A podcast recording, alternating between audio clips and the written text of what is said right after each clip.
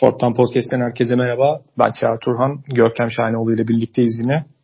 Görkem öncelikle seni tebrik ediyorum. Bu pazartesi, pazartesi gecesi maçından kimseyi öldürmeden, kimseyi sezonunu kapatmadan çıkmayı başardınız. Gerçekten büyüyü bozdunuz. Öncelikle tebrikler. Teşekkür ederim abi.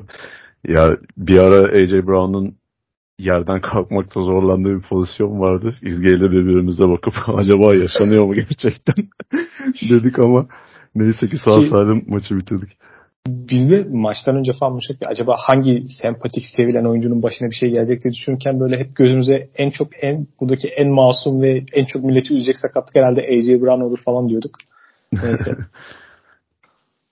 Olaysız dağıldık siz olaysız dağıldınız ama hafta sonu Colorado'da pek olaysız geçmedi açıkçası. Yani evet.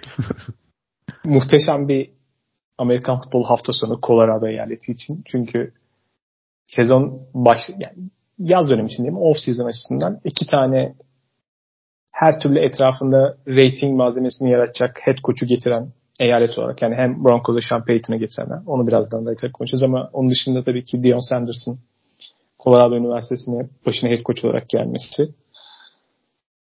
Dion Sanders tabii yani, tarihin en ikon atletlerinden bir tanesi yani. Her açıdan her şeyle altın çok dolduran bir inanılmaz bir kariyer ve sporcu zaten. O bu koçluk işlerine tekrardan girmeye çalıştığında hakikaten yani ne kadar ciddi falan diye hepimiz herhalde sorguluyorduk yani düşünüyorduk yani. Daha sonrasında işte bir HBCU'nun başına gitti Jackson State'e. Orada biraz kaldı. Daha sonra Division One'a geçti Colorado ile. Geldiğinden itibaren etraftaki hem onun özgüvenli duruşu hem etraftaki rating onun etrafında takılan tabii ki bir artık mi, her türlü artık o ilgiyi şişiren yani şu anda Colorado Üniversitesi kimsenin sallamadığı bir takımken NCAA'de maçlarına artık her türlü ününün geldiği rating açısından bayağı iyi rakamlar yapan kendi iddialı konuşmalarıyla bunu da kendi de malzeme veren ki etraftaki reyting hakikaten acayip bir noktada. Bu hafta öncesinde ve son 2-3 haftadır herhalde Colorado'nun maçlarından önce karşılıklı öyle bir atışmalar dönüyor ki film kolej futbolunda çok mantık yoktur.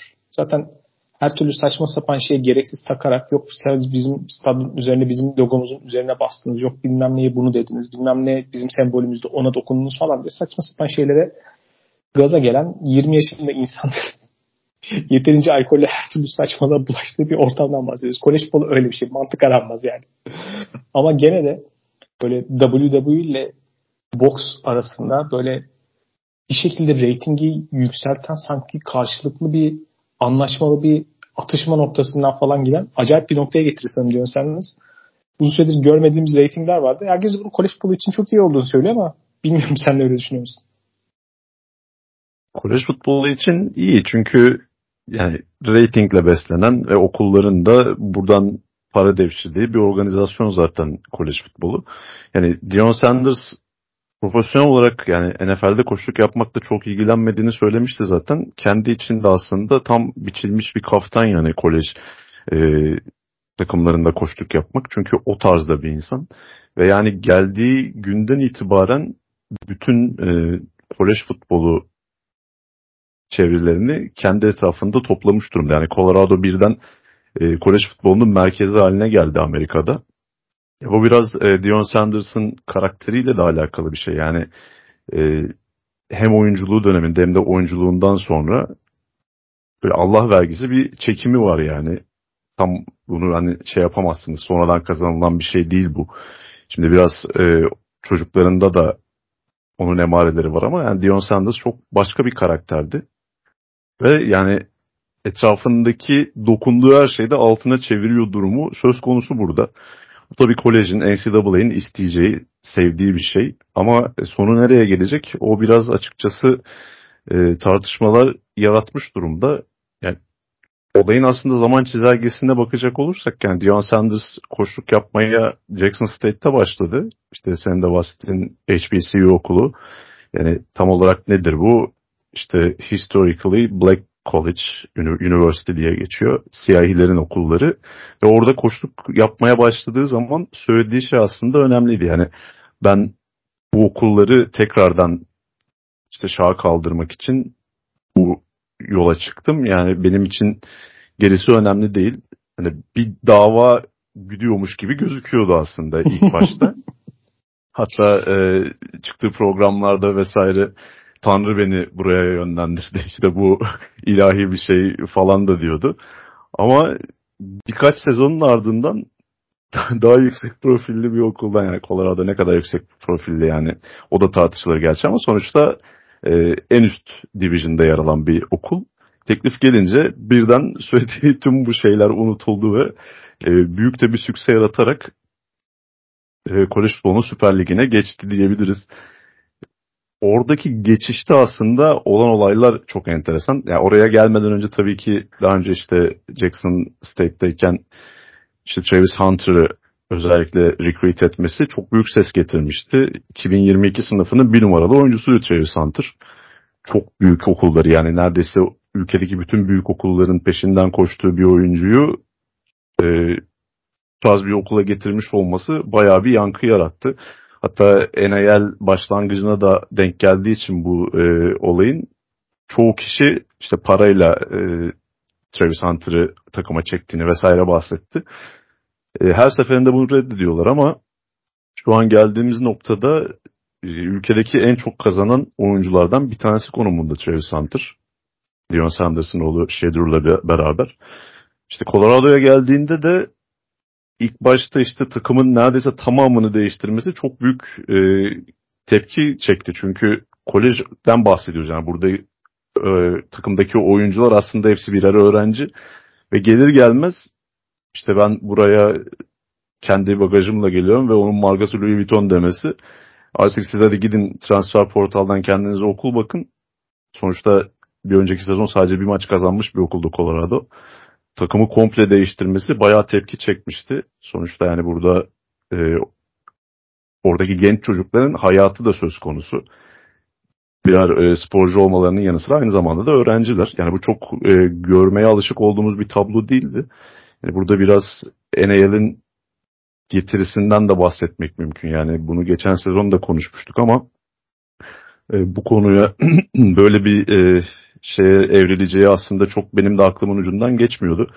Oyuncular artık para kazanmaya da başladıktan sonra Dion Sanders gibi bazı koçlar onlara işte bir çalışan gözüyle de bakmaya başlayabiliyor. Yani kendi oyuncularını getirip eski oyuncuları yani yanlış hatırlamıyorum 50-60 tane oyuncuyu değiştirmişti takımda.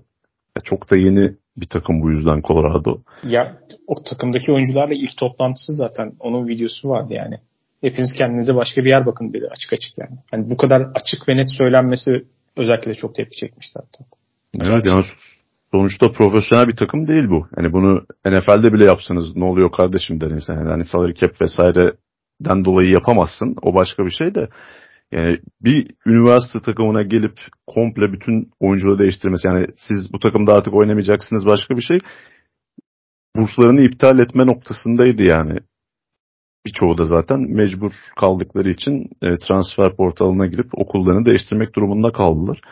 Yani bu olaylarla başta yani off season'da ses getirmişti Dion Sanders. Sezon başladıktan sonra da kimsenin beklemediği bir şekilde üst üste 3 maç kazanınca bütün e, odak noktası tekrardan Colorado üzerinde toplanmış oldu. Yani dokunduğu her şeyi altına çeviriyor dedik. Colorado State'de oynadıkları 3. E, hafta karşılaşmasını 9.3 milyon kişi izlemiş ESPN'de ve bu tüm zamanların en çok izlenen 5. maçı. Zaten sen ya gelen takımın ünlüler... maçını normalde yani kimse sonucunu bile takip etmezdi geçen sene. Aynen öyle ve bu maçtan önce mi yoksa Oregon maçında mı tam net hatırlayamadım. Hem Fox'un hem de ESPN'in e, o kolej tırları Colorado'daydı yani. College Game Day'i orada e, gerçekleştirdiler. Ünlülerden sen bahsettin zaten işte Lil Wayne'inden tut işte Offset'ine, Kawhi Leonard'ına, Wu-Tang Clan'in neredeyse tüm üyelerine kadar her maç ünlü akınına uğramaya başladı ve Colorado'nun bu sezonki iç saha maçlarının bütün biletleri çoktan tükenmiş durumda. Yani böyle faydaları oldu tabii ki Dion Sanders'ın. Hatta o gözlüklerini falan da satmaya başlamışlar. O da tükenmişti e, okuduğum son habere göre. Ağzından falan çıkan veriyoruz. her kelimeyi yani her cümleyi böyle motto olan, popüler olan her cümlenin şu an telifini almış mesela. Evet telifini güzel, almış. Güzel para. birçoğunu da işte hoodie'lere, tişörtlere vesaire bastırmış. Yani okula sağladığı bir kazanç var. Colorado Üniversitesi'nin e, sözcüsü bir açıklama yapmıştı bununla alakalı.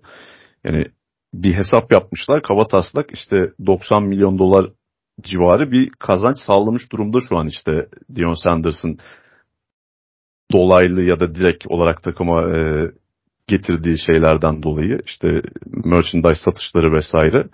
Onun yanı sıra Colorado e, eyaleti özellikle o Boulder denilen merkezi bölgesindeki e, çevreye de ciddi bir kazanç sağlamış durumda. Şimdi Nebraska maçında mesela 20 milyon dolara yakın işte restoran rezervasyonları, otel rezervasyonları vesaire oradaki komüniteyi de bayağı bir kalkındırmış durumda Dion Sanders. Ama tabii geçen hafta Oregon'a karşı bir gerçeklik tokatı yediler. E, e, Colorado için çok kötü bir haftadan e, kastımız da bu zaten. Hem Denver Broncos'un hem de Colorado'nun aynı hafta büyük farklarla mağlup olması e, belki de Colorado tarihinin futbol açısından en kötü haftasını yaşamasına sebep oldu. Ve otur, oturmuş testlerinin daha büyüğü bu hafta geliyor yani. Muhtemelen daha büyük rating çıkacak çünkü hem draftta muhtemelen çok uzun süredir beklenen en ilgi çekici quarterback adayı Kevin Williams ve USC hücumu ve geçen hafta gördüğümüz o savunmaya karşı Boulder'da eğlenceli bir maç olacak herhalde bu hafta. Zaten Fox'un da ana yayın yani maçı olmuş zaten.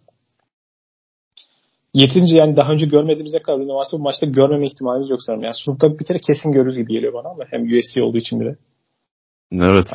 Yani bu şu ana kadar gördüğümüzden daha fazla ünlü akın olacağı kesin. Ama işte beklenti gereksiz bir şekilde aşırı yükseldi Colorado ile alakalı.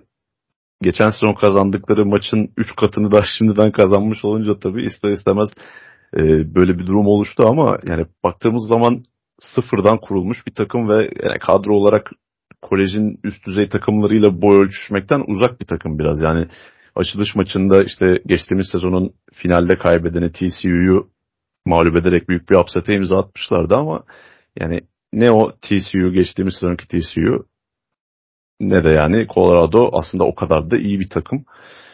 Yani sezonun geri kanalını daha zor geçecektir onlar için. Çünkü işte dediğin gibi hem USC ile oynayacaklar hem daha oradan birkaç tane daha işte üst profilli takımlar var fikstürlerinde.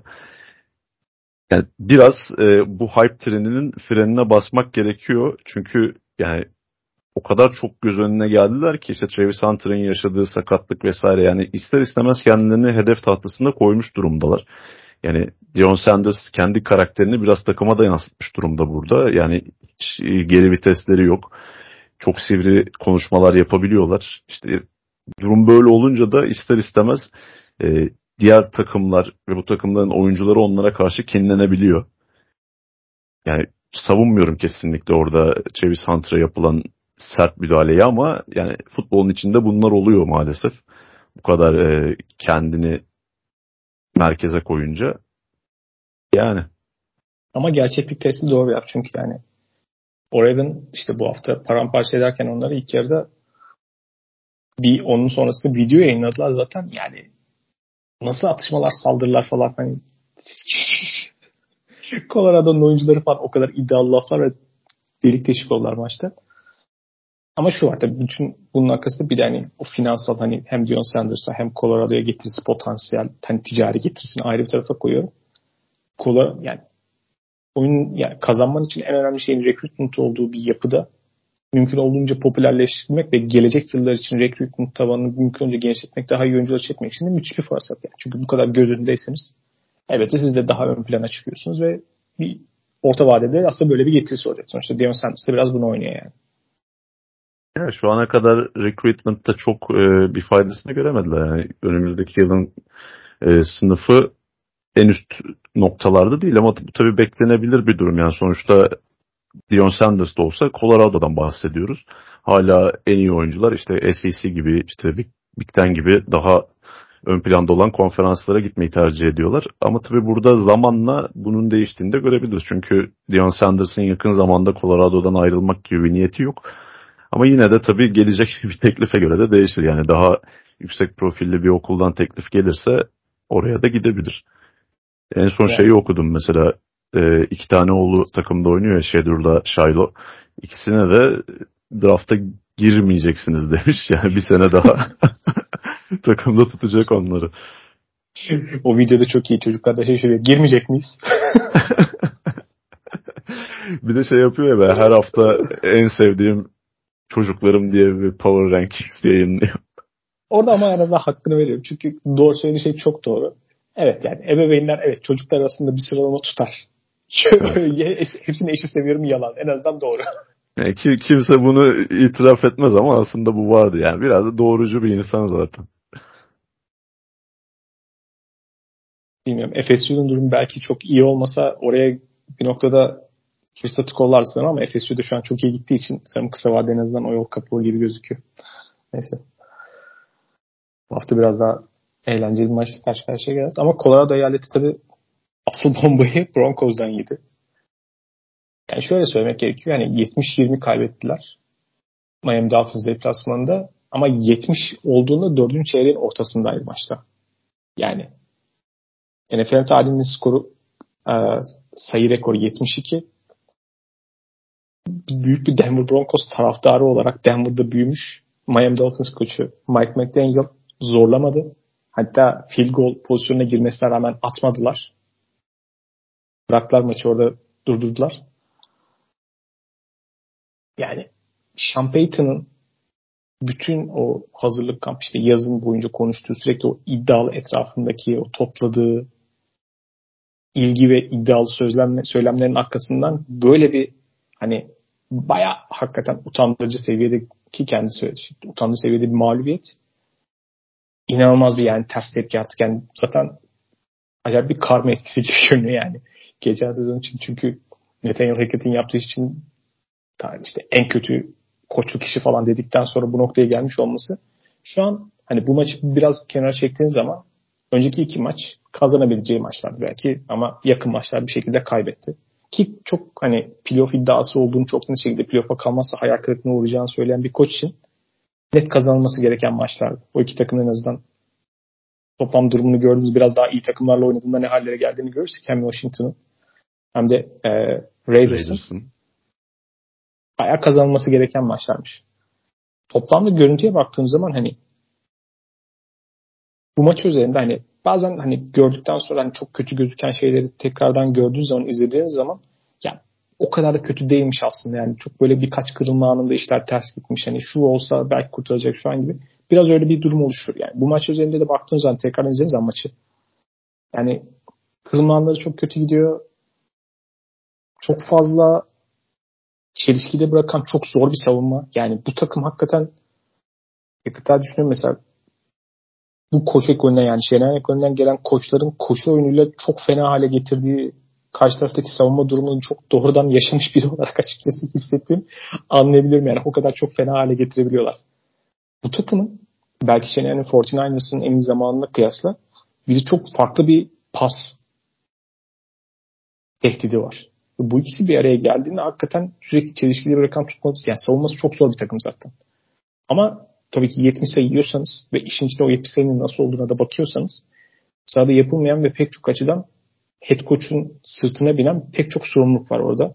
Ve tüm bunları düşündüğümüzde yani 70 sayının ötesinde şu ana kadar Sean Payton'la alakalı gördüğüm durumda bilmiyorum en tutarsız ve en sıkıntılı görünen kısım ne? Bilmiyorum oradan başlayalım bence. Öncelikle yani bu sonuçtan Denver Broncos taraftarları dışında bütün NFL taraftarlarının memnun olduğunu düşünüyorum ben çünkü yani Sean Payton'ın karakteri bir yana Denver Broncos'a geldikten sonra yaptığı açıklamalar gelmeden önceki işte Fox'ta bir çalışan olarak e, yaptığı açıklamalar vesaire kendini iyice irite e, edici bir noktaya getirmişti. Ve herkes yani o zaman daha Broncos'a gelmeden önce Broncos taraftarları dahil buna e, negatif bir pencereden bakıyordu Sean Payton'a.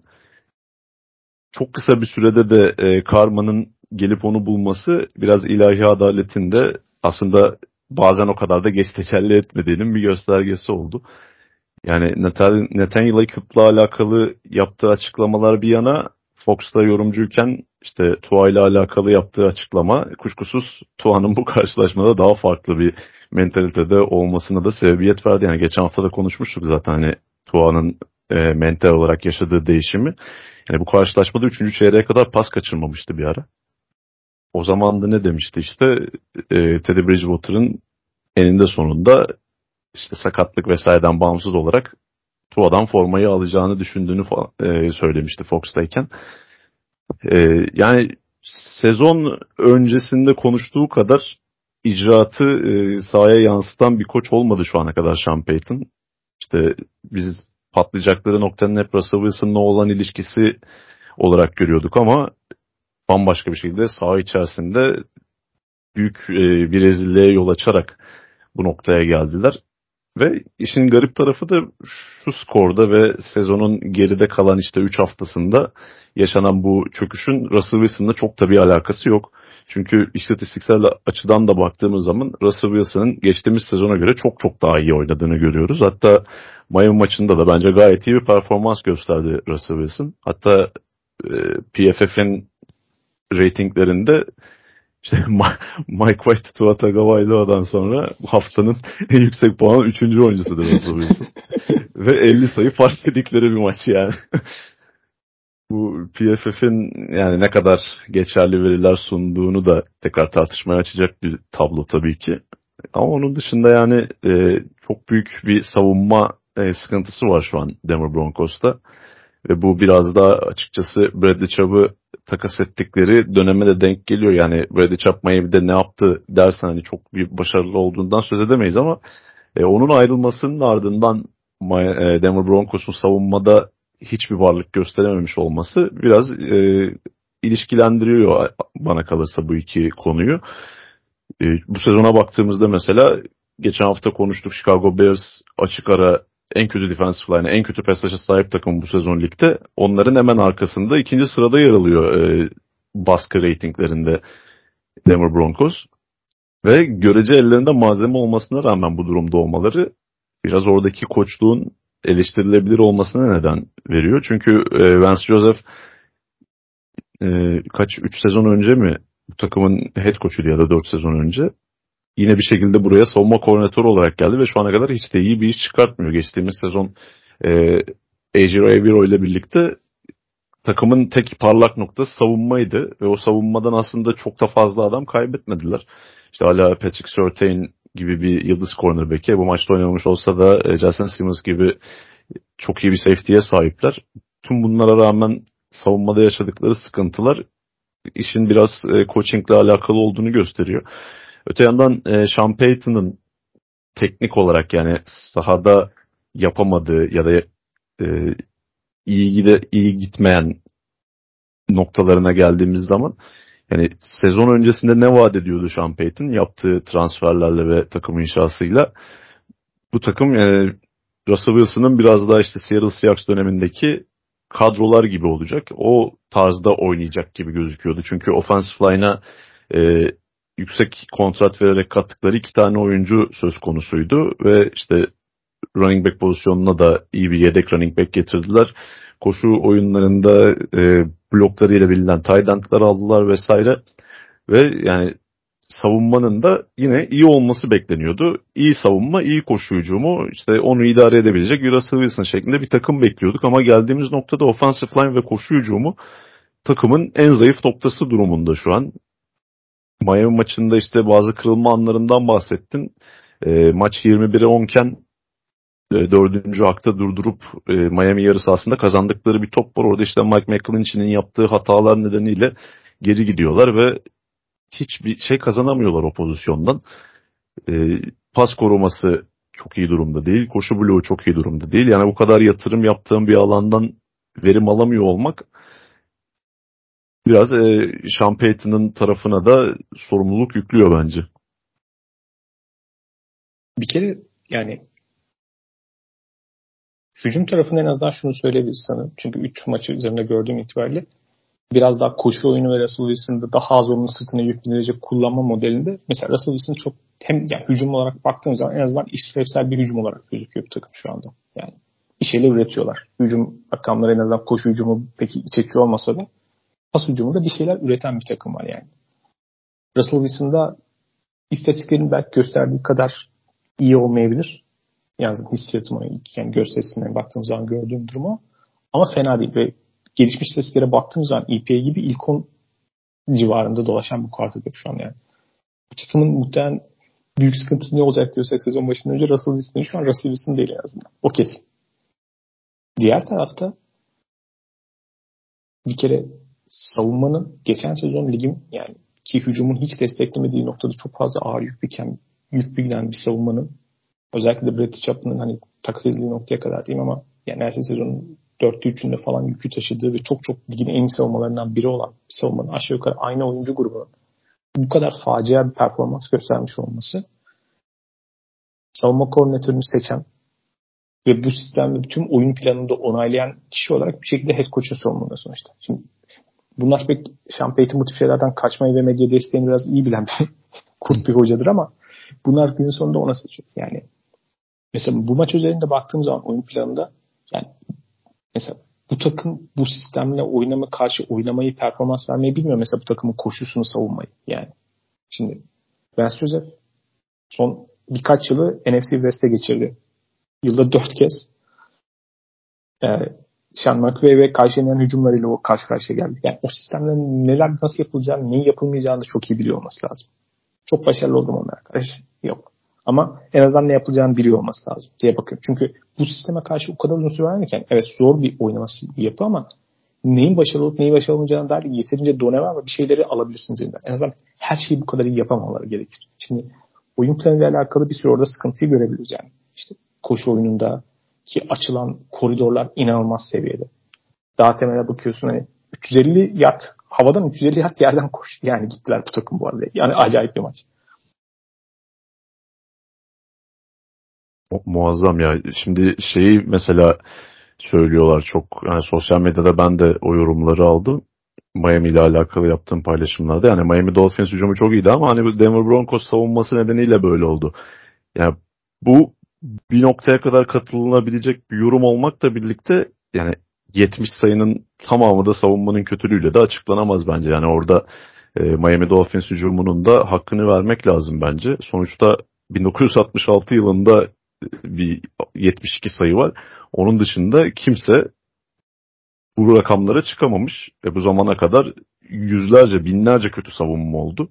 Ya bu biraz e, Miami Dolphins'in hücum olarak çok acayip bir seviyede olmasıyla da alakalı. Yani ben bir Raiders taraftarı olarak çok kötü savunmalar gördüm. E, Baltimore Ravens maçı vardı bir tane. işte 40 küsur sayı yedi. Yine Tampa Bay Buccaneers maçı vardı. Doug Martin'in şov yaptığı. Yani çok kötü savunmalar seyrettim ben. Yani Broncos savunması da bu sezon hiç performans vermiyor ama yani şu farkı sadece savunmanın kötü olmasıyla açıklayamayız. Yani hücum verileri anlamında tarihi bir karşılaşma oynamış bir takım var. Yani onun da hakkını vermek lazım. Bunun sorumluluk tarafına geldiğimiz zaman şöyle bir şey var yani. Örneğin bir sürü pozisyonda tackle açısından çok kötü performans var yani. Sen işte temel fundamental açılar kötü, eforla alakalı sıkıntı. Ben bir sürü şey üst üste gel. 70 sayı olması için rakip takım ucu kadar senin savunmada birkaç şeyi üst üste yanlış yapman lazım mesela. Bu tip sıkıntılar var yani. Eforla alakalı, planlamayla alakalı sıkıntılar varsa burada head coach'un hanesinde bir şeylerin olması gerekiyor. Coaching ile evet. alakalı. Evet. Tua e, Tagovailoa'nın yani quarterback baskısı bu maçta %7'ydi galiba. Gördüğüm bir rakam. %7 hani Tamam Tua hakikaten ligde topu elinden en erken çıkaran quarterback. Baskı yapmak o açıdan da biraz zor ama quarterback'e yaptığınız baskı %7 seviyesi gibi aşırı yani hiç nerede yakında bile gelmemişsin seviyesinde kalıyorsa bu takımla alakalı başka şey gösteriyor. Yani planlamasından işte oyun planından efora kadar bir sürü şeyle alakalı etkisi var demektir. Eforla alakalı bir şeyler olduğu zaman bu da head coach'la alakalı başka soruları sorulması gerekiyor aslında. Başka şeyleri düşünüyorum mesela. Yani bu takım sadece bu maç değil yani. Önceki maçlarda da savunması da kötüydü. Yani savunmanın en azından bir şeyleri yapması gerekiyor. Yani hem koşu hem pasta bu kadar kötü olamaz bir kere bir takım. Özellikle bu secondary'le bu kadar pas olması da sıkıntı olması lazım. Evet yani Bradley Chap'tan sonra defensive line seviyesi biraz düştü ama hiç de değil yani. Herkes sonuçta pass rush yapan en kötü defensive line'lar bile başka çözümlerle biraz bir yolunu buluyor. Belki başka şeylerden tabir ama bir şey en azından iyi yapması gerekiyor takım. Biraz olsun ortalama seviyede yapması gerekiyor. Onu göremiyorsun mesela. Bu yani head coach'la alakalı başka sıkıntılar. Daha bir geriye gelmeden başka şey mesela sıkıntı. Devam et sen O konuyu geçmeden söyleyeyim dedim araya girerek. Mesela Chicago Bears'ın personel açıdan en kötü durumda olan takım olduğunu söylüyoruz rush konusunda ama yani Chiefs maçını izliyorsun. Yine blitzlerle işte bir şeyler çıkartmaya çalışıyorlar. Yine az çok biraz Mahomes bazı pozisyonlarda baskı altına almayı başardılar. Yani Broncos'ta onu bile göremiyorsun. Yani bir sıkıntı var ona çözüm üretmeye çalışan yok. Aynen öyle. Yani şimdi bu çok temel bir coaching skam yani sorunu. Bunun ötesine geçiyorsun mesela başka şeyler var yani bu takımın head coach'unun vaatlerine karşı neleri yapmadığıyla alakalı.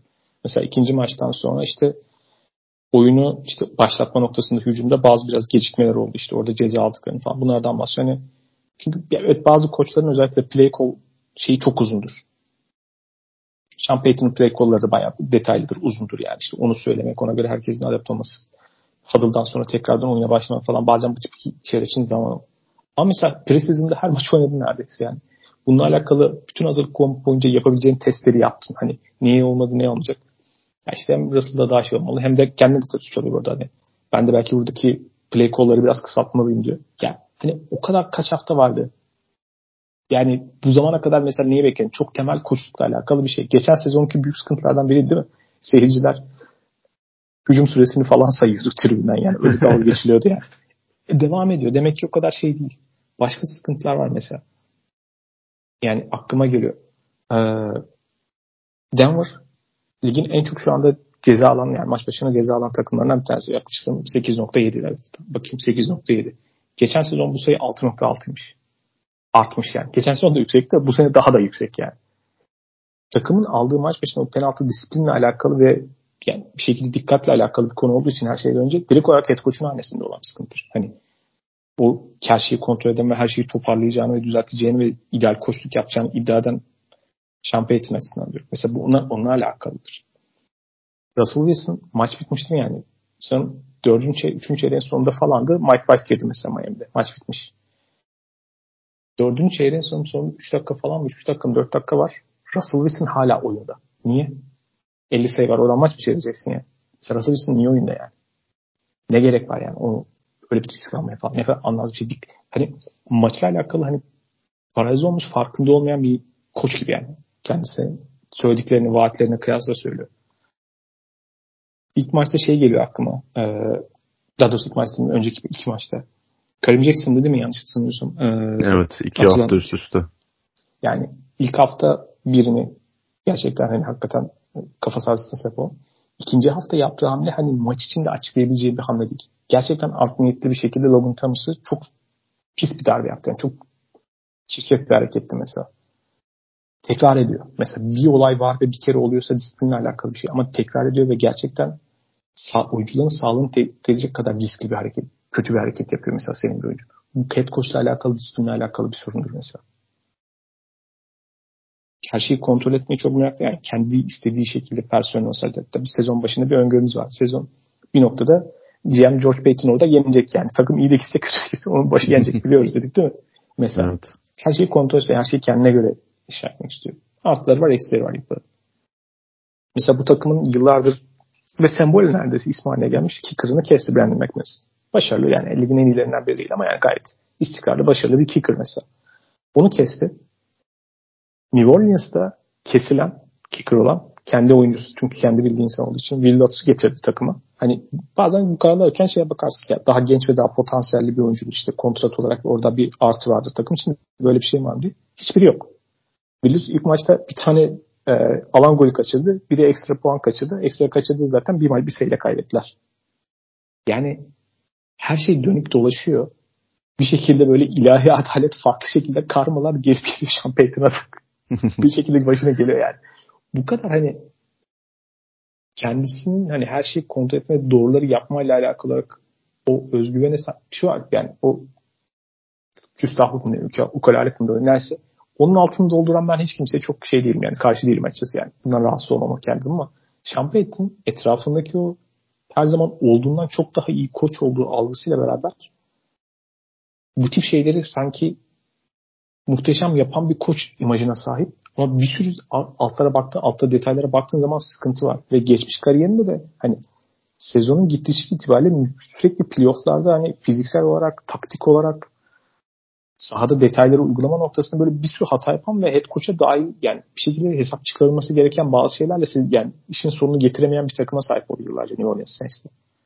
İmajı ama hiç öyle olmadı yani. Hiçbir şey bir şekilde adama yapışmıyor. Yani inanılmaz performans. Ben bir kere bu imaja sahip olmayı hala geri kalan her şeyin ötesinde herhalde en büyük başarısı olarak görüyorum Sean Payton. Bu yaşa gelmiş ve bu e, tecrübeye sahip bir koçun gerçekten hiç yapmaması gereken şeyler. Yani en azından insan e, altını doldurmayacağı şeylerde bu kadar keskin açıklamalar yapmamayı öğrenmesi lazım. Yani bu hayatın her alanında geçerli. Bu kadar keskin ve bu kadar büyük konuşursanız bir şekilde o geliyor sizi buluyor ve Sean Payton'da da bunun çok erken gerçekleştiğini gördük. Yani o bahsettiğin oyun öncesi alınan cezalar yine sezon başında e, Sean Payton'ın eleştirdiği bir noktaydı. Yani bu takım snap öncesi oyunu bir türlü başlatamıyor. Yani çok fazla ceza alıyorlar vesaire demiş. Yine Nathaniel Hackett'ı e, eleştirirken kullandığı bir veriydi bu. Geldiğimiz noktada daha henüz ikinci haftada yine aynı noktadan sıkıntı yaşayıp direkt hani Russell Wilson'ı suçlar gibi konuşması. Yani orada biraz hani kendine de pay çıkartıyor ama yani orada Sean Payton'ın asıl niyetinin alttan alta böyle Russell Wilson'a e, şeyler yüklemek olduğunu anlayabiliyorsunuz. Yani gerekirse işte o oyunların yazılı olduğu işte büyük bileklikler var ya onlardan taksın vesaire falan demişti. Yani şimdi geldiğiniz noktada bu alanda geçen sezona göre daha kötü durumdasınız. Yani bu kabul edilebilir bir şey değil. Yani Russell Wilson'ı maçın o noktasında hala oyunda tutması bana kalırsa büyük bir saygısızlık her şeyden önce. Sonuçta yani Russell Wilson, Russell Wilson da olsa bu ligin veteran bir quarterback'i ve bitmiş bir maçta artık Wilson'ın sahada olmasının hiçbir nedeni yok. Ki Xavier Howard maçtan sonra benzer bir açıklamada bulunmuştu. Yani bu Russell Wilson'a yapılan büyük bir saygısızlık. Yani şu geldiğimiz noktada hiç iç açıcı bir görüntü yok Denver Broncos'ta. Düzelecek gibi de durmuyor. Ee, yani yeniden yapılanmaya girmeden yeniden yüklenerek bir şeyler başarmayı denediler ama buradan bir şey çıkartamayacakları belli oldu bence. E, fikstürlerine de baktığımızda işte sıradaki iki hafta kazanılabilecek maçlar var. Chicago Bears ve New York Jets'e karşı. E, onun dışında yine e, Chiefs maçı falan geliyor. Yine zor maçları başlayacak. Yani, bu arada Broncos Bears maçı hiç yayınlanmasa mı acaba ya? Onunla alakalı çeşitli kampanyalar var. Sadece radyodan verilsin vesaire diye. yani nasıl bir ya. maç olacak? O da aslında içten içe merak da etmiyor değilim. Ya bu arada dört tane sıfır galibiyet takım var. O yani ikisi dördü de birbiriyle oynuyor ya bu hafta o da acayip. Ya bu arada aklıma şimdi mesela tekrar gel. Yani Karim Jackson'ın o atılmasıyla alakalı olay iki hafta üst üste. Ya Bounty Gate var. Ya sen, senin başından Bounty Gate skandalı geçmiş. Nasıl mesela politik olarak bile düşünür insan bu benim başıma gelmemeliler. Ekstra önlem alır bir şeyler yapar değil mi ya? Acayip yani. Evet koşuk performansı geliyor gene. Ama neyse ki ama bence orada söylediğin son nokta çok doğru. Mevcut takımla alakalı pek çok parçanın artık daha keskin bir şekilde değişmesi ihtiyacı da gözüküyor yani. E, offensive line alakalı yani. Bu arada play call'la da alakalı bence sorun var yani. Miami gibi örneğin bu hafta yani Chargers'ın işte ilk hafta akıl almaz seviyede koşu istatistikleri tutturduğu bir takım gerçekten koşu savunma konusunda şu anda sıkıntılılar ve koşuyla alakalı bazı koridorlar da şey, defans line öyle uçup kaçmıyor hakikaten. Ama mesela koşu hücumunda bu kadar kötü olmak işin bir tarafı hakikaten oradaki uygulamayla alakalı. Yani ofansif line o kadar kötü olmasa bir takımdan biraz çalışan her takım Miami'nin üzerinden koşmanın yolunu bulabiliyor mesela. Maç koşamamış olmalı. Sean Payton planlama yani kendisiyle alakalı bir şey. Hücumu sonuçta kendisi yönetiyor. Maçın bir bölümünde kırılma noktalarından bir tanesinde mesela ikinci çeyrekte mesela üst üste sürekli koşu yani play call'lar sürekli koşu oynuyorlar. Ya Bucks'ta 10 tane falan oyuncu var galiba Miami'den falan. Hani orada niye koşmaya çalışıyorsun? Mesela hani Russell Wilson'a güvenmiyorsan da yapmıyorsan da niye koşmaya çalışıyorsun? O kadar anlamsız play call ki. Rahmetli Mike'ın için dediği söylediği söz var ya. Bucks'ta 8 kişi varsa koşmaya çalışıyorsan nasıl koşarsın gibi laf var ya onun. onun gibi yani. Kırmardan da o da çok kötü işler çıkarıyor bir yandan. Yani kendisi o hücum dahisi olarak o imaja sahip ya. Hani o da iş çıkarmıyor yani. Aldığı kararlarla alakalı başka bir şeyler sıkıntılar var ya. İnanılmaz performans ve açıkçası Denver Broncos hani çok yeniden yapılanma takımı desem değil. Keskin bu mevcut kadro rekabet edebilir gibi gözüküyor ama çok ciddi defoları var. Kolay bir yol gözükmüyor ve Sean Payton'la Sean Payton'ın yeniden yapılanmayla dönüştüğü bir yolda böyle öndeki 2-3 sene falan çok acayip olabilir yani. Ve bir noktada Russell Wilson'ın gittiği ve kendine yeni bir quarterback seçtiği senaryoyu da görmek istiyorum açıkçası. Orada da kendini bayağı eğlenceli bir şekilde malzeme verecektir sanırım. Neyse ki bu hafta herkesin kurtarıcısı Chicago Bears var. Yani ilk iki hafta Kansas City Chiefs 20 sayı ortalamayı bulamamıştı. Devrede 34 sayı oldular. Ki onlar da 3. evre ortasında maçı bıraktılar yani. Öyle bir maçtı. Ki düşün yani Patrick Mahomes şey dedi yani. E, arkadaşı geldiği için Travis Kelsey arkadaşımızın ben ona da bir tane pas atıp ona da bir taştan yaptırmak istedim falan. Yani. o kadar rahatlık var yani. hani Travis Kelsey ve Taylor Swift e, ilişkisinin detaylarını şimdi bir kenara bırakıyoruz. O işten daha neler çıkacak göreceğiz zaman içerisinde. Ama Denver'dan daha kötü bir yakın dönemde geçmiş olan bir takım varsa tabii ki gene Chicago Bears. Yani sadece özet geçeceğiz. Takım son bir iki haftada yaşananlar gerçekten acayip seviyede. Çünkü ilk hafta maçından sonra hani o zaman konuştuğumuzda hakikaten bu takımın hani hiç geleceğinin olmadığını söylemiştik. Yani konuştuk. İlk hissiyatım oldu özellikle o maçı izledikten sonra. Bahsettiğim gibi bazen o kadar kötü gözüküyorsa sahada o anda işler canlı izlerken daha sonrasında tekrar bir şeylere baktığınızda detaylı izlediğiniz işte All 22 All 22 işte filmini izlediğinizde falan başka şeyler görürsünüz ve o kadar da kötü değildir işler dersiniz. Çok nadiren gerçekten çok daha kötü her şey dersiniz. Chicago Bears tekrardan görüntüye geldi. Her şey açıdan o kadar kötü bir takımdı yani. İşte hücumun tasarımıyla bayağı sıkıntılı. Quarterback göründüğünden çok daha kötü. Bir sürü detay uygulanmıyor yani. Sadece koşukla alakalı, quarterback'le alakalı, genel takım yapılanması alakalı bir sürü sıkıntı var. Ama mesele o değildi.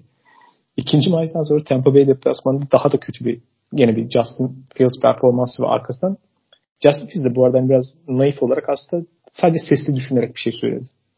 O çarşamba quarterbacklerin basına konuştuğu zaman da ya bilmiyorum çok robot robotik hissediyorum. Çok hani inisiyatif almıyorum. Biraz neyle alakalı olabilir falan. Koştu bilmiyorum. Belki koşukla alakalıdır falan. Sonra biraz da toparlasın tabii ama o kısım zaten ağzından o kelime çıktığı anda sosyal medya malzeme olmuş.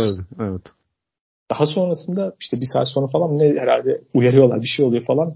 Tekrardan bütün medyayı so, e, oradaki basın mensuplarını soyunma odasına çağırıyor. Aslında söylemek istediğim bu değil, bu değil falan filan. Yani bu değil böyle bir şey yok. Bir sıkıntı varsa benden falan diyor.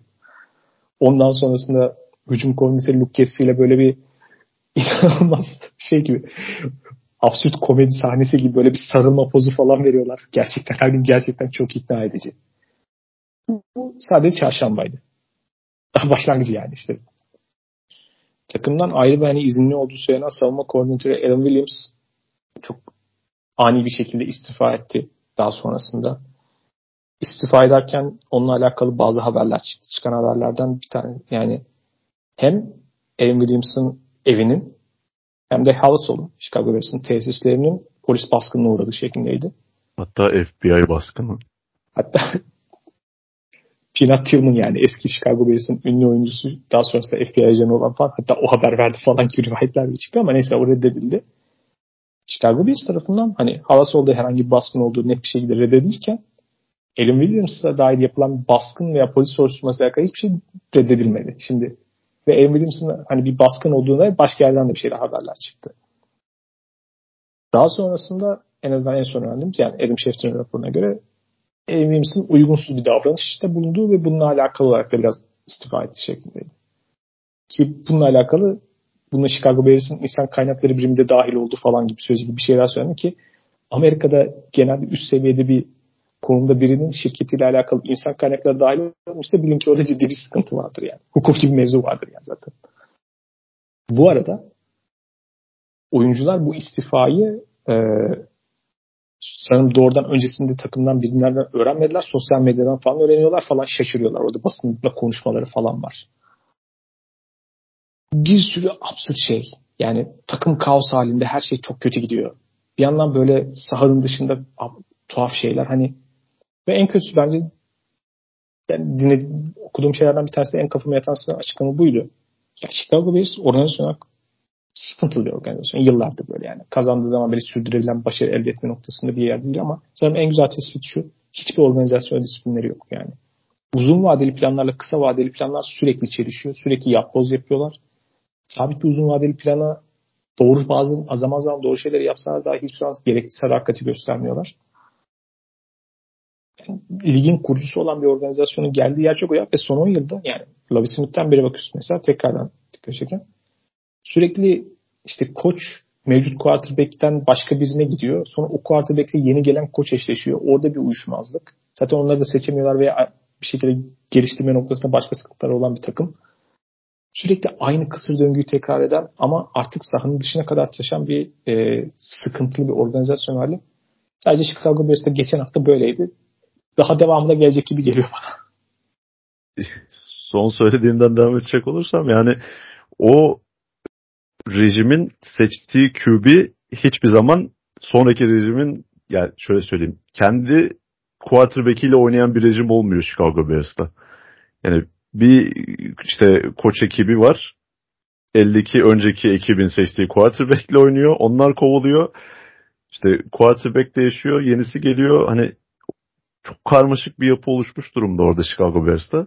Yani bu haftaki yaşanan olaylardan öğrendiğimiz şu Chicago Bears'taki sıkıntının sadece saha içiyle kısıtlı değil çok daha derine gittiğini gördük. Ee, tam olarak ne olduğu hala açıklanmadı Alan Williams'ın istifa sebebinin ya da sözde istifa sebebinin diyelim. Yani orada belli ki istifa ettirilmiş durumda kendisi. Ee, Chicago Bears'ın yayınladığı açıklamada da işte sadece savunma koordinatörü Alan Williams istifa etti. İstifası kabul edildi diye çok kısa bir açıklama vardı. Ee, Alan Williams'ın da verdiği istifada işte sağlığına ve ailesine vakit ayırmak için istifa ettiği söylendi. Yani bu işleri geçeceksiniz diyoruz öncelikle. Yani Hollis Hall baskını yalan olabilir ya da böyle bir baskın olmamış olabilir. Ama yani burada sıradan bir istifa olmadığı da kesin. Yani zaten takım bu haldeyken front ofis'in de e, belki takımdan daha kötü bir halde olması bu takım ne olacak da maç kazanacak sorusunu sordurtuyor gerçekten de. Ee, Justin Fields'a dönecek olursak yani yaptığı o açıklamalar bence çok e, eksi yazacak açıklamalar değildi. Yani en azından direkt e, koçları suçlayan bir demeç verdiğini de düşünmüyorum ben. Ama ondan sonra işte basının olayı çok daha büyük işte o koçları işte otobüsün altına attı, koçları hedefe koydu gibisinden olayı büyütmesiyle birlikte kendini tekrar açıklama e, gerekliliği hissetti. Yani orada Justin Fields'ın dediği şey ben işte hislerimle oynayan bir oyuncuydum ama işte koç ekibinin istekleri gereği daha çok işte cep içinde oynamaya çalışıyorum ve bu benim e, hislerimi kullanmamı engelliyor. Yani çünkü Fields'ın oyununa bu sezonki oyununa da baktığımız zaman geçtiğimiz sezon o potansiyel vaat eden işte Bears taraftarlarını heyecanlandıran son işte 7-8 haftalık görüntüsünden çok farklı bir noktada olduğunu görüyoruz. Yani o adam tamam e, çok e, muazzam bir quarterback değil, kusursuz bir quarterback değil ama bu kadar kötü bir quarterback de değil. Burada koçlukla da alakalı ciddi sıkıntılar olduğu da zaten işte ikinci haftadaki Tampa Bay maçından sonra işte yayınlanan o e, birkaç oyun videolarıyla da ortaya çıkmıştı bana kalırsa. Yani burada zaten elinizde böyle bir quarterback varken ve daha önceki koç ekibi yine sizin yaptığınız hatayı yapıp ondan sıfır verim almışken yani bu denenmişken yine aynısını denemenin ne mantığı var onu da hiç anlamıyorum. Justin Fields'ı suçlayabiliriz. Kesinlikle iyi oynamıyor. Ee, sahayı görme, işte progressionlarını okuma konusunda büyük sıkıntıları var ama yani bu sıkıntıları 5 ile 10 ile çarpacak şekilde oynatarak hiçbir yardımda bulunmuyorlar Justin Fields'a. Yani Lamar Jackson örneğini vermiştim daha önce de. Yine onu söylemek istiyorum. Yani Lamar Jackson da lige geldiğinde çok farklı bir oyuncu değildi. Ama Baltimore Ravens'ta Lamar Jackson'ın güçlü yanlarını ve yapabildiği şeyleri kullanarak hücum dizayn eden bir koç ekibi vardı. Chicago Bears bunu geçtiğimiz sezonun yarısında denedi ve bir noktaya kadar verim de almışken yeni sezonda farklı bir koç ekibinin yeniden en başa dönmesi gerçekten açıklanabilir bir durum değil. Yani şu noktadan sonra Fields'ın Chicago Bears kariyerinin de bittiğini düşünüyorum açıkçası. Yani NFL kariyeri bitmemiş olsa bile. Neyse her şey kötü açıdan bakmamak lazım. Kendileri de muhtemelen ligi sonuncu bitirip ilk sıra hakkını devralırken ikinci onlar kadar sıkıntılı gözüken bir diğer yerden Carolina Panthers'tan da onların da ilk tur hakkı onlarda olduğu için ilk beşte iki tane falan seçimleri olabilir yani. Bu arada Caleb Williams'la alakalı işte daha drafta girmeye net karar vermedim işte seçecek takıma bakacağım açıklamasının ardından hani Arizona Cardinals'la alakalı olduğunu düşünüyorduk ama bence Chicago Bears birinci sırayı alırsa bir kez daha drafta girmeyi düşünsün Caleb Williams. Yani kariyerini bitireceği bir yer olabilir. Acayip bir hafta Chicago'da ama tekrardan bu haftanın teması biraz karma gibi aslında. Karma açısından en kötü tarafta Denver Broncos olsa da bir diğer ters taraftan yani geçen sezonun bütün kredisini ödediğini düşündüğümüz şu anda bir Minnesota Vikings olayı var. Minnesota Vikings beklenmeyen şekilde belki e, hani Minnesota Vikings'in gidip yani bir şekilde e, yani ligin şampiyonluk adayı olduğunu falan kimse beklemiyor tabii ki. Geçen sezonki galibiyet sayısına ulaşması da çok beklenmiyordu. Ama geçen sezon 13 galibiyet almış bir takımın şu anda hani sıfır galibiyet olması ve sıfır galibiyet olurken açıkçası oluşan durum şöyle. Yani çok kötü bir takım. Hayır. Gayet geçen seneki şartlar aslında çok benzeri şekilde tekrardan karşılık bulmuş durumda. Ama geçen sezon bu takımla alakalı şanslı olarak bahsettiğimiz neredeyse ne varsa hemen hemen şey inanılmaz seviyede tersi dönmüş durumda. İşte özellikle de biraz da uzun vadeli yapılan hani e, analitik analizlerde şöyle çıkanlar daha genel alınabilecek bazı şeyler vardı. Mesela bir tanesi fumble recovery'nin aslında şeydir çok şans olduğunu yani hakikaten evet tabii ki elbette ki o takımın orada farklılık var ama orası kaotik bir durum yani. Zaten orada herkes atlıyor birinde top kalıyor yani. Oradaki rakamlar yani bir yıldan yıla mesela sizin tarafınızda çok yüksek bir oranda sizde kalıyorsa muhtemelen çok yakın bir dönemde o çok daha aşağı şekilde kalacaktır gibi. İnanılmaz şekilde fumble recovery'de mesela şanslar sürekli top başkası galiba 8 veya 9 tane fumble oluyor toplam yani iki takım adına bu sezon. Yani Minnesota Vikings'in oynadığı maçlarda bir tanesini sadece mesela onlarda kalmış. Son maçta Chargers'ın 4 tane fumble'a zorlamışlar. Bir tanesini alabilmişler mesela. İşte Kirk Cousins'ın mesela iki tane e, interception var bu sezon. İkisi de mesela yani çok onun hatası demenin biraz zor oldu. Böyle şanssız toplar. Top bir yerden sekiyor, bir yerden receiver'ı dikkat etmiyor falan. Top orada kalıyor. Zaten şanssızlık endeksini yani kendisinden kaynaklı hatalı olmayan işte top kayıpları noktasında yani hem interception hem de receiver'dan kaynaklı fumble'larda falan Cousins şu an ligin en şanssız oyuncusu durumda. İşte şansla alakalı olan bir tane metrik vardı geçen e, gördüm. İşte tüm şansla alakalı şeylerin bir araya toplanmış oldu. Geçen sezon ligin en iyilerindeyken bu sezon şu anda çok açık ara ligin sonuncusu olan durumda Minnesota Vikings. Şimdi geçen sezon artık nasıl bir kredi kullandır, kullandılarsa hani ödeme vadisi çok hızlı gelmiş gibi neredeyse. İnanılmaz bir şey. Yani bir yandan da şey düşünüyorum yani New York Jets'te Broadway Joe nasıl bir zamanında o Super Bowl 3 için bir şeytanla anlaşma yapıp bir kredi aldıysa 50 yıldır ödemesi devam ediyor mesela bunu. Parça parça da olsa. Ama Minnesota Vikings'in kredisi yani o kadar hızlı geri döndü ki gerçekten şansla alakalı bu kadar 180 bir dönüş inanılmaz. Çünkü sahadaki oyunla alakalı baktığın zaman her şeyin aslında çok geçen sene çok farklı olmadığı bir durumla karşı karşıyayız ki ama gördüm herhalde şanslıkla alakalı en absürt durumlardan bir tanesi mesela bu hafta Chargers maçıydı. Şimdi Chargers'la alakalı her şeyin her zaman en kötüsünü hazırlamak gerektiği için Chargers tarafından. Chargers bu maçı da kaybetmek için bazı gerçekten çok kendilerini hataları falan yaptılar işte. E, maçın son çeyrekte kendi sahalarında oynadıkları 4 ve inches vardı. Çok kötü oynadılar topu Minnesota'ya verdiler. E, Alexander Mattison'ın oynadığı bir tane yaptığı bir fumble'ı hakemler tuhaf şekilde tabii ki Chargers aleyhine olacak şekilde normalde fumble olması gereken pozisyonu hakemlerin hediyesi bir şekilde top geri Minnesota'ya verildi. Yani, yani Chargers e, South Park'ta Kenny gibidir. Yani mutlaka günün sonunda birisi ölmesi gerekiyorsa onlar ölür yani. Chargers ölmüyorsa bir şekilde burada bütün her şey bir şekilde sana patlıyorsa acayip bir şey yani. Ya şey bile acayipti. Bu arada Justin Herbert yani inanılmaz bir maç oynamış. Yani hakikaten muazzam maç oynamış. Yani bu sezon belki en iyi quarterback performansı olabilir. Uzunca bir süre inanılmaz performansı var. Çok zor şeyler yapmış. Yani her şey yapmış adam. Bir tane muhtemelen kötü oyunu var. Onda da işte pası aslında cornerback'te kalması gereken pozisyon var. İşte Joshua Palmer attığı bir tane e, köşeye attığı bir pas var. Ya, cornerback topu elin arasından kaçırıyor. Joshua Palmer yere düşerken top kucağında kalıyor ve en zona yuvarlanıyor. Ve bu maçı kazandıran touchdown oldu yani. yani Minnesota Vikings artık nasıl bir şanssızlığa girmişsek geçen sezon her şey tam tersi. Çünkü geçen sezon hakikaten DVO'ya baktığımızda işte ligin en sonlarında olan takım ve %50'nin altında kalması gereken bir takım ama her şey bir şekilde onların yoluna gidiyordu. Bu sezon ise gayet ortalama bir takım yani. Üç maçın üçünde kazanabilirdi. Üçünde bir şekilde kaybettiler ama bu galiba kaybettikleri en absürt maç oldu.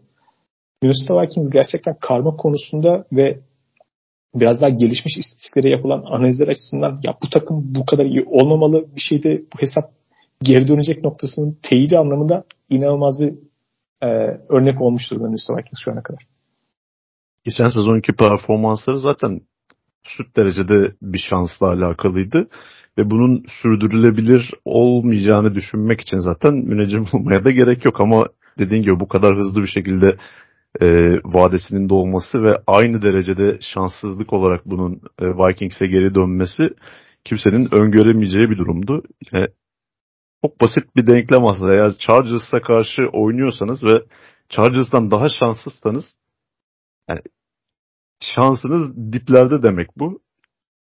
Genelde Chargers'ın rakibine e, olacak olaylar bu sefer e, Chargers'ın lehine gelişti Vikings maçında.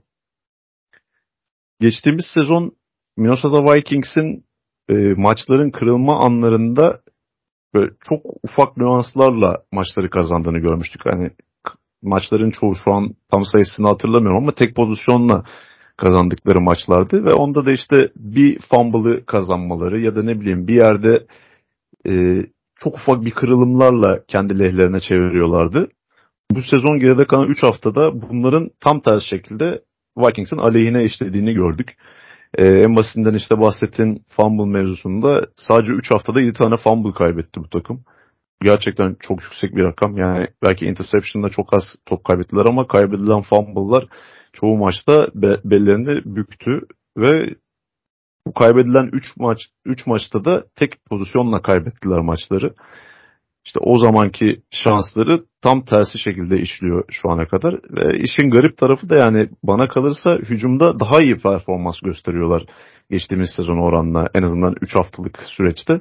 İşte Kirk Cousins ligin en fazla pas yardına sahip quarterback'i. En fazla taştan pası atan quarterback'i. Buna bağlı olarak Justin Jefferson ligin en fazla yarda kazanan wide receiver'ı. Savunmada Daniel Hunter en fazla ikinci sek yapan oyuncu diye yanılmıyorsam. TJ Watt'ın ardından.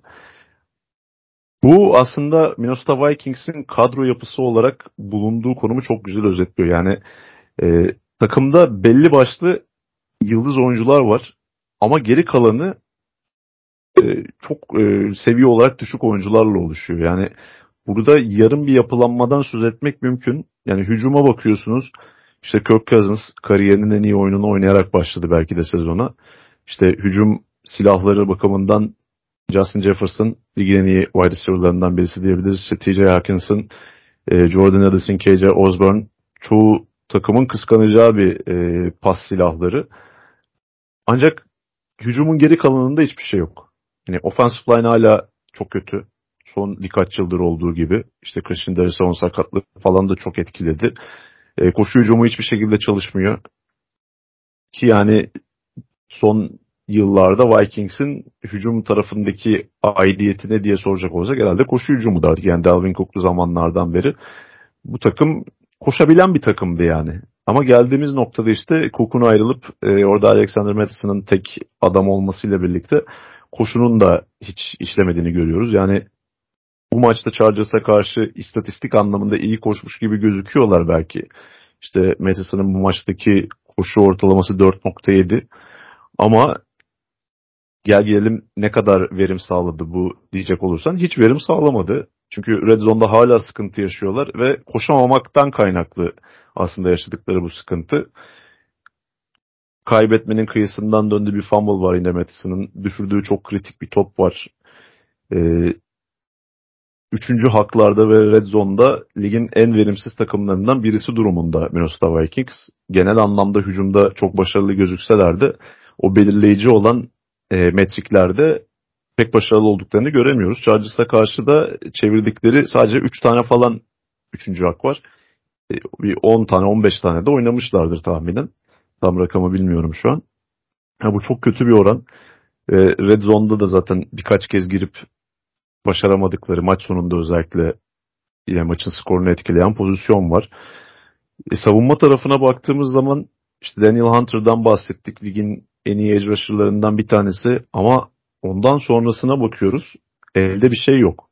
Yani özellikle secondary hala büyük sıkıntı.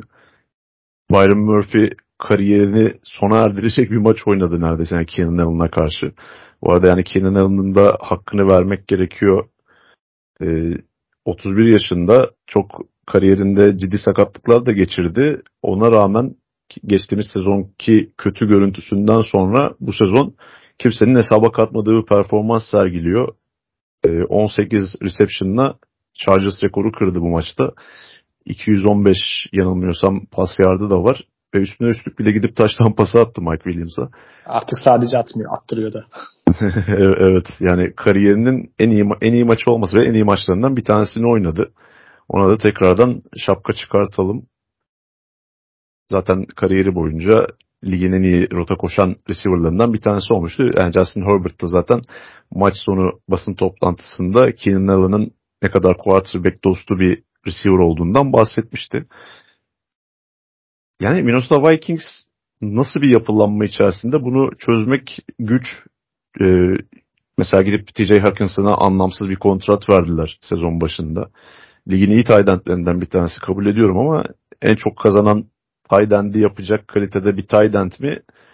O konuda emin değilim. Çünkü bu maçta kaybedilen fumble'lardan bir tanesinde yine Hawkinson'ın imzası var ve maçın sonundaki e, interception olan pozisyon yani çok Hawkinson'a belki orada suç yükleyemeyebiliriz. Sonuçta e, olabilecek bir pozisyon ama ligin en çok kazanan tight end'inin de yapmasını beklediğiniz bir catch o.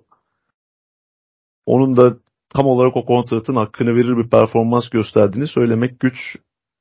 Yani bu tarz böyle belli pozisyonlarda iyi oyunculara sahip olup gerisini hani bir şekilde hallederiz kafasında olunca ortaya böyle bir sonuç çıkıyor. E, Brian Flores'i getirmişlerdi mesela savunmanın başına.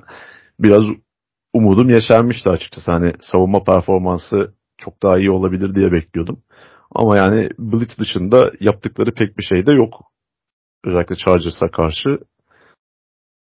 E, fikstürlerine baktığımda onların da çok da kolay olan bir fikstür yok. Yani kazanacakları birkaç tane maç var sırada ama ondan sonra işte Chiefs maçı var. San Francisco 49ers maçı var.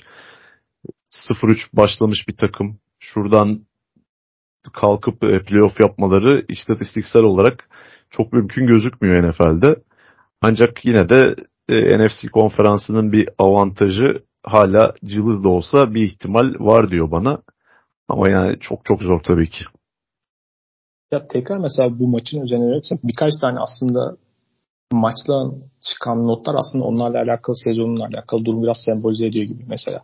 Geçen sezon kıyasla bu takımın neyi yapıyordu ve neyi değiştirmeye çalıştılar diye bir sadece öncelikle sezondan sezona bir şeye bakacak olsak mesela pas oyunu oldukça iyiydi pas korumasını bir şekilde topu elden çıkardıkları için fena değil ama ofansif hani bence geçen sezon bir tık daha önceki sezona göre toparlamışlardı. Bu sezon daha da iyi olması olasıydı ama iki tane oyuncusu yani ofansif iki tane kritik oyuncusu sürekli sakat olduğu için biraz oradan sıkıntı yaşadılar. Şimdi pas oyunun bir diğer noktası da yani Justin Jefferson'ın yanına gerçekten iyi tamamlayıcı, iyi bir tehdit iki numara koymak dertleri var. Adam Thielen biraz yaşlandığı için artık eski seviyesinde değil. Mesela onun yerine Jordan Addison aldı. Jordan Addison gayet o rolü daha en azından şu an tabii daha tecrübe kazandıkça daha net bir şekilde doldurabilecek gibi gözüküyor. Bir diğer nokta işte TJ Atkinson'la beraber daha en azından net bir hücumda bir başka bir seçim, silah seçeneğinin olması vardı. Dalvin Cook da kariyeri düşüşe geçen bir oyuncuydu. Onun yerine belki başka bir running back'te biraz daha orada koşu oyunu toparlamaları mümkün. Çünkü koşu oyunu önemli bu hafta üzerinde tekrardan baktığım zaman gördüm. Ya Alex, yani Mattison'ın örneğin bahsettiğin yaklaşık 4.5'tu değil mi? E, top taşıma başına kazandığı yerde. Yani hakikaten kemikte et bırakarak gitti adam. Yani 7.5-8 falan olabilirmiş yani. Mesela onun yerine alternatif olarak belki ne gördüler yani onu devam etmek istediler ama alternatif başka birini oraya yani etrafta yani bir şekilde patlayıcılığı olan running back bulunuyor her yerden yani. Draft'tan oradan buradan herkesin practice squad'ından birilerini çekebiliyorsunuz mesela. Böyle bir alternatif getirememiş olmaları gibi mesela bir çelişki var. Mesela koşu oyunu daha iyi yapabileceklerini düşünüyorum geçen seneye kıyasla tamamlama açısından. O mesela e, temel olarak mesela eksik gözüküyor. Cam Akers'ı getirdiler. Cam Akers yani şu an Alexander Mattison profili neredeyse aynısı. Hani aynısından Çok daha kötü bile olabilir. Yani hani Los Angeles Rams göndermek için her şey yaptı. Bu arada hiç gördüm 3 sene sonrasının işte şartlı draft takası gibi saçma sapan bir şey yani. Çünkü bir de NFL'de yönetirken işte bir sene sonrasının e, draft hakkını böyle biraz daha düşük bir değerden kapıyor. Yani kendileri değerlendirme standartlarında, o metriklerinde 3 sene sonrasına dair işte artık 6. 7. tur draft haklarını mı takas ediler? Neyse hani böyle bir şey görmüyorum yani. O kadar absürt bir durum. Gerçi Rams'in pek takas hakkı olmayabilir yani. O da mantıklı o açıdan düşününce ama neyse. O bir tarafı işin. Ee, mesela savunma geçen sene çok pasif ve işte Fangio sistemini oynatan ama Fangio sistemini oynatamayan bir takım vardı. Koşu tarafından üzerlerinden geçiliyordu adamların. Mesela baktığımız zaman bu sene koşu savunmasında ligin en azından orta hali takımlarına bir tanesi ve onun çok daha net biraz da toparlanmış olduğunu görüyorum. Savunma tarafında işte Zadarius Smith ayrıldıktan sonra işte Marcus Davenport'u getirdiler. Hani orayı tamamlama noktasında ama defense da hala zayıf bir grup aslında. Geçen sene karşı savunmada idare etmesinin şansı şuydu. Hakikaten rakibi bir şekilde o kritik anlarda top kaybını zorluyor. Mesela Red Zone'da top kaybını zorluyorlardı. Patrick Peterson bu takımları arayabileceğini çok düşünmemiştim yani. Hani hakikaten o tecrübesiyle arada en azından fonksiyonel olması gibi bir durum var yani bir şekilde. Kritik anlarda mesela top kaybını zorluyorlardı ve öyle hayatta kalıyorlardı. İşte Zedarius Smith bir şekilde sek üreten bir oyuncu. Yani onu karşılığını bulacak bir şekilde en azından daha net sonuca çevirecek bir alternatif onun karşısına üretilmemiş gibi. Marcus Lampard tabii an kadar çok sakat olmasıyla da alakalı ama mesela işte quarterback üzerinde baskı uygulayamıyor değil mi savunma? Şimdi Brian Flores'in niye bu kadar blitz yaptığını hani blitz zaten çok seven bir savunma koordinatörü ve hakikaten bence savunma geçen seneden daha sağlıklı gözüküyor. Başka şeyler üretebiliyor yani. Örneğin Philadelphia Eagles maçında çabuk pas oyunu almak için 3 kişiyle pes rush yapıp 8 kişiyi coverage'e soktu mesela ve o yani hakikaten maçta etkili oldu, maçta etkili olduğunu da gördük ki Philadelphia Eagles'ın silahlarına rağmen. Örneğin Blitz'i devam ettirirken çok yüksek bir oranı mesela Chargers maçında başka şekillerde mesela Blitz'i devam ettirken çok Blitz'e takılı kaldı o yüzden bu kadar kötü oldum. Gördüm mesela maçta hakikaten Justin Herbert inanılmaz oynamış. Yani inanılmaz paslar var. Mesela o Keenan'ın taçtan pası yaptığı pozisyon da aslında bir Blitz'e karşı. Hakikaten bazen karşınızdaki hücum ve quarterback bu kadar acayip oynar.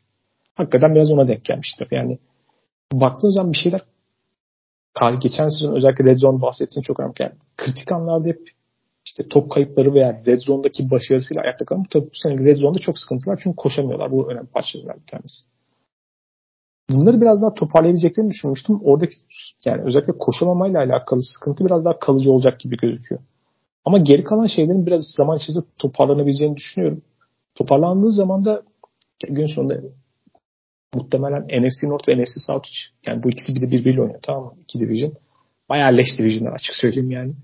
Bu fikstürde her zaman bir şanssız olabilir ve görüntü itibariyle şu an ilk üç hafta oynadıkları maçta itibariyle de NFC South'un muhtemelen en iyi takımı göz gibi gözüküyor Tampa Bay. İşte Chargers en azından Rotetleri geri kalan takımların pek çoğundan daha iyi bir takım en azından potansiyel olarak ve işte ligin en iyi takımlarından bir tanesi Philadelphia Eagles deplasmanı yani. Şu ana kadar en azından daha sıkıntılı bir fikstürün daha sıkıntılı tarafını geçtiler. O yüzden bence hala playoff'ta yarışında olmaları mümkün olur. Ama tabii görünen ki geçen sezonun artık aldığı borçlar neyse o şans kredisi daha ödemesi biter mi emin değilim yani. 3 maçta muhtemelen çok geçmeyecektir. Şimdi bu işin bu sezon üzerindeki tarafı. Ama kadronun değişimiyle alakalı daha söylediğin gibi ciddi acaba endişeler ve anlaşılamayan noktalar var. Çünkü bu takımın geçen sezon hani hem head coach'u hem de genel menajeri değiştiği zaman işte genel menajeri de mesela Menso Mensah tam bir gerçekten yani şu anda klişe tabirle Moneyball genel menajer işinin sembolü bir insandan bahsetti. Ekonomi mezunu. Ivy League. Öyle öncelikle bir finans kariyeri var. Ondan sonra işte başlıyor falan bu işlere geliyor. Hakikaten işin veri tarafında kullanma noktasında daha yeni nesil başka türden bir yaklaşımdan gelen, geleneksel scouting'den gelmeyen bir genel menajer. O şöyle bir ifade kullanmıştı geldiği zaman. Rekabetçi bir yeniden yapılanma demişti. Şimdi rekabetçi bir yeniden yapılanma deyince aklıma ilk gelen şu oluyor. Evet yani sürekli biz kadroyu biraz genç. Çünkü gerçekten kadro yaşlı ve hakikaten biraz e, son zaman demlerine gelmiş bir kadroydu. Ana parça birazdan. Hala oradan bazı parçalar var takımda ama kadroyu gençleştireceğiz. Ve ama bunu gençleştirirken böyle çok keskin bir yandan bütün takımı hani herkesi gönderip işte iki yıl tanking yapıp oradan çıkacağız falan gibi bir şey yapmayacağız. Böyle bir şey anlıyordum. Bunu yaparken ben de beklentim örneğin bazı açılardan bunları yaptığını görüyorum yani. Daha genç yetenek aşısının yapıldığını bazı pozisyonlarda özellikle sekunderde neden yapılmaya çalışıldığını görebiliyorum takım. Bu yapılırken biraz çelişkili bazı şeyler oldu ve ben orada acaba ne olduğunu anlamaya çalışıyorum. Şimdi mesela TJ Hawkinson'a çok hem kayda değer bir draft hakkı hem de ciddi bir kontrat verler. Çünkü onda kontratın, çaylak kontratının sonuydu. Şimdi Ayten gibi bence premium olduğunu iddia etmenin zor olduğu bir pozisyonda çok da ayırt edici olmayan bir oyuncu için hem o kadar draft hakkını vermek hem de böyle bir kontratı vermek kaynakları ne kadar efektif kullanmak. Belki geçen sezon hani bir tane daha silah alıp şartlar NFC'nin boşluğunu görüp acaba bir Super Bowl e, koşusu yapabilir miyiz gibi bir şey düşündüler belki. Yani bilmiyorum o sebebi ama bir yandan baksan kaynaklarını çok efektif kullanıyor. Çünkü kadronun bazı pozisyonları bahsettiğim özellikle secondary, defensive line hatta biraz offensive line çok fazla takviye ihtiyaç var. Çok fazla değişime ihtiyaç var. O yüzden ne kadar çok elinizde draft hakkı olursa o zaman bunu kullanabilirsiniz. Geçen sezon yapılan, özellikle draftta yapılan pek çok eklemeli secondary'de gelen oyuncuların pek çoğu şu anda takımda oynamıyor ve gerçekten sıkıntılı bir secondary var. Şimdi o zaman yapılan seçimlerle alakalı başka soru yani o zaman yani yapılan draftın kalitesiyle alakalı başka sorular sormaya başlanıyor. Bunları bir ara düşündüğüm zaman hani takımın elinde gelecek için ne var? Şimdi Kirk Cousins 36 yaşında. Pek kontratı bitiyor. Hani gelecek yıl tekrardan kontrat verseniz kaydeder bir kontrat vereceksiniz ve salary cap'inizde falan öyle bir yer de yok yani hiçbir şey yok.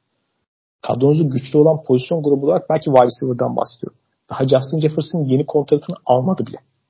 Hani kaynakları efektif kullanma noktasında yani bir bir şeylerinizin olması lazım.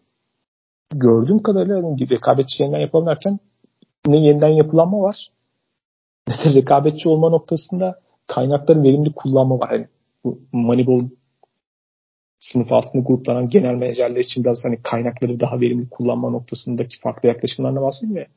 Burada göründüğüm kadarıyla o da yok. Minnesota Vikings hani kısa vadede bu sezon gerçekten gene playoff'a kalabilir. Division da kazanabilir bence mümkün yani. Ama sonrası için ne vaat ediyor noktasında vasat araya sıkışmış bir takım olma yolundan çok da aşağı gibi gözükmüyor. Bence daha büyük soru işareti olan nokta da o.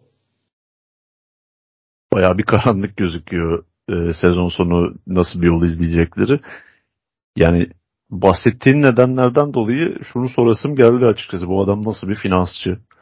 Çünkü yani Justin Jefferson'ın daha kontratı imzalanmamışken ve Kirk Cousins'la alakalı ne yapacağınız belli değilken gidip DJ Atkinson'a o kontratı vermek yani cebinde 5 kuruş para yokken kredi çekip iPhone'un son modelini almak gibi bir şey oldu yani. Minnesota Vikings adına. Yani yeniden yapılanmanın ne boyutta olacağını Kirk Cousins'la alakalı verecekleri karar belirleyecek kuşkusuz. Şimdi takım e, 0-3 başladı ve kaybetmeye de devam ederse acaba e, Kirk Cousins'ın bir takas ihtimali olur mu tartışmaları başladı. Özellikle New York Jets'in işte Aaron Rodgers'ı kaybetmesinin ardından. Ama haftalar ilerledikçe bunun çok da gerçekçi bir senaryo olmayacağı aşikar. Çünkü yani sezon ortasında kazını sağlayacaksın işte yeniden bir hücumu öğretip ne kadar başarılı olmayı bekliyorsun. O açıkçası bana çok olası gelmiyor. Ama dediğin gibi kontratının son yılında ve artık kariyerinin de son dönemine girmiş yaşta bir oyun kurucudan bahsediyoruz. Nasıl bir kontrat verebilirsin? O e, büyük bir soru işareti konumunda. Hepsinden önce de Justin Jefferson'ın kontrat işini nasıl halledecekler? Bu off-season'da yapılan görüşmeler sonuçsuz kalmıştı çünkü ve Justin Jefferson'ın olmadığı Minnesota Vikings bütün kabiliyetini kaybetmiş bir Minnesota Vikings'e dönecektir. Chargers karşılaşmasının işte o son hücum serisinde bir ara sakatlanıp kenara gelmişti Justin Jefferson. E, neyse ki kramptan dolayıymış o ama o sırada işte tribünlerin yüzündeki endişe işte Justin diye tezahürat yapmaları e, Jefferson'ın Minnesota Vikings'in %90 hatta belki 99'u olduğunu gösterir nitelikteydi. En önemli e, mevzu onun kontratı olacak. Çünkü Jefferson'ı tuttuktan sonra e, başka bir quarterback'le de devam etme yoluna gitseniz en azından size mücadele edebilme şansı verebilecek bir isim Justin Jefferson. İşte Keenan Allen'da bahsettiğimiz gibi quarterback dostu bir receiver aslında. Yani e, üzerine düşünülmesi gereken çok fazla konu olacak e, Mensa için. Ama öncelikle bu sezonu nasıl geçirecekleri önemli tabii ki. Yani tek şansları hem grupun gruplarının hem de konferanslarının görece daha mücadele edilebilir ve hatalardan geç de olsa dönülebilir bir e, division ve konferans olması. Bakalım bunun e, bir kolaylığını kullanabilecekler mi? Ya bu kadro nasıl bir dönüşüm geçirecek çok merak ediyorum. Şey sahnesi gibi. Böyle durumlarda kendim tutamıyorum aklıma sadece. Beni bu işin içinden ayıkla Tayfun gibi. nasıl ayıklayacaklar bilmiyorum yani. Colpacino gibi takım. Neyse. Görkem ağzına sağlık. Teşekkür ederim senin de. Görüşmek üzere. Hoşçakalın. Hoşçakalın.